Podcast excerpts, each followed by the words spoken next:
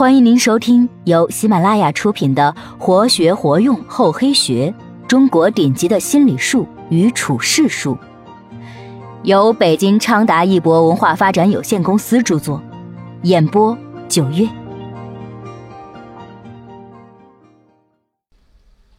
第四十集。既然不能反抗，那就配合吧。说话办事儿一定要看清对象。针对对方的喜好去说去做，否则非但会事倍功半，还有可能南辕北辙，起到相反的作用。有个青年想向一位老中医请教针灸技巧，为了博得老中医的欢心，他在登门求教之前，了解到老中医平时爱好书法，遂浏览了一些书法方面的书籍。到了老中医家里后。对老中医的书法予以赞赏，老中医非常开心。接着呀，青年又说：“老先生，您这是唐代颜真卿所创的颜体吧？”这样就进一步激发了老中医的谈话兴趣。果然，老中医的话多了起来。接着，青年人所谈话题着意挖掘，环环相扣，致使老中医精神大振，谈风甚健。终于，老中医欣然收下了这个懂书法的弟子。对症下药，不但可以讨对方欢心，在非常的时候更能够免除性命之灾。《世说新语》中有这么一则故事：有个叫徐允的人在吏部做官，提拔了很多同乡人。魏明帝知道后，要治他结党营私之罪。徐允的妻子告诫他说。民主可以理夺，难以勤求。意思是让他向皇帝申明道理，而不要寄希望于哀告求饶。于是，当魏明帝审讯徐允的时候，徐允直率地回答说：“陛下规定的用人原则是举而所知。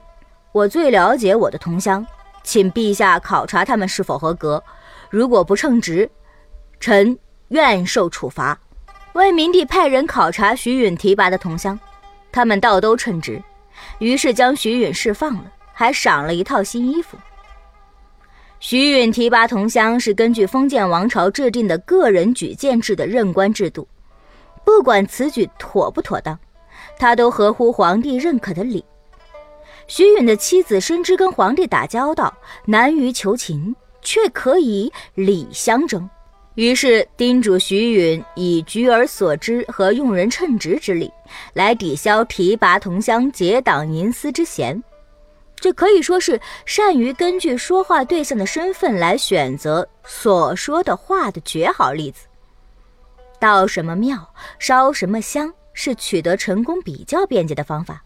不顾对方一味自说自话，不但事情办不成，人也会招致反感。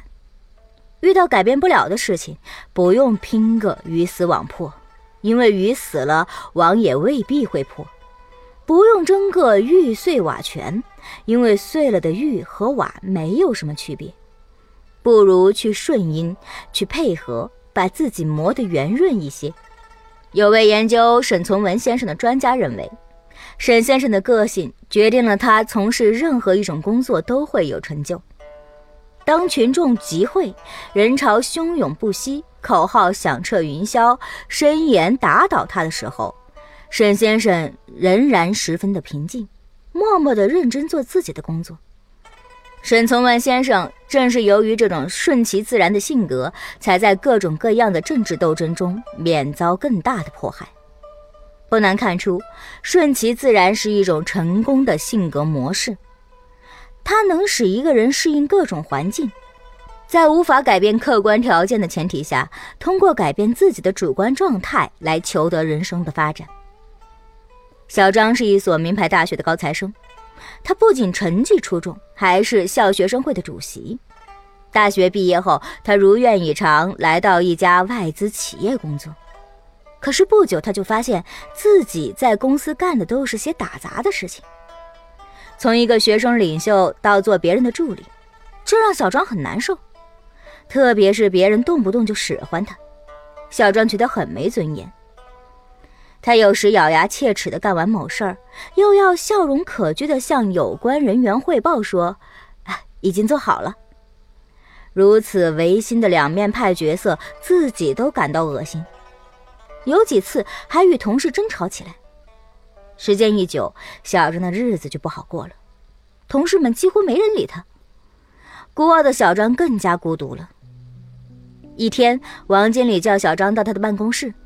进去后，王经理桌子上的一盆黄沙引起了小张的注意。他觉得奇怪，这干嘛用呢？王经理看出了他的心思，伸手抓了一把沙，握拳，黄沙从指缝间滑落，很美。他神秘的一笑：“小伙子，你以为只有你心情不好、有脾气？其实我跟你一样。”但我已经学会适应。原来那一盆精致绝伦的沙子是用来消气的，那是他的一位研究心理学的朋友送的。一旦他想发火时，可以抓抓沙子，他会舒缓一个人紧张激动的情绪。朋友的这份礼物已伴他从青年走向中年，也教会他从一个鲁莽少年打工仔，成长为一名稳重、老练、理性的管理者。王经理说：“在控制别人之前，首先学会控制自己。”小张低下了头，若有所思。学会适应是生活与生存的必然需要，否则容易导致出师未捷身先死的悲凉。唯有能上能下，方能有效的保存实力，寻找机会，再展宏图。本集播讲完毕，感谢您的收听，我们下集再见。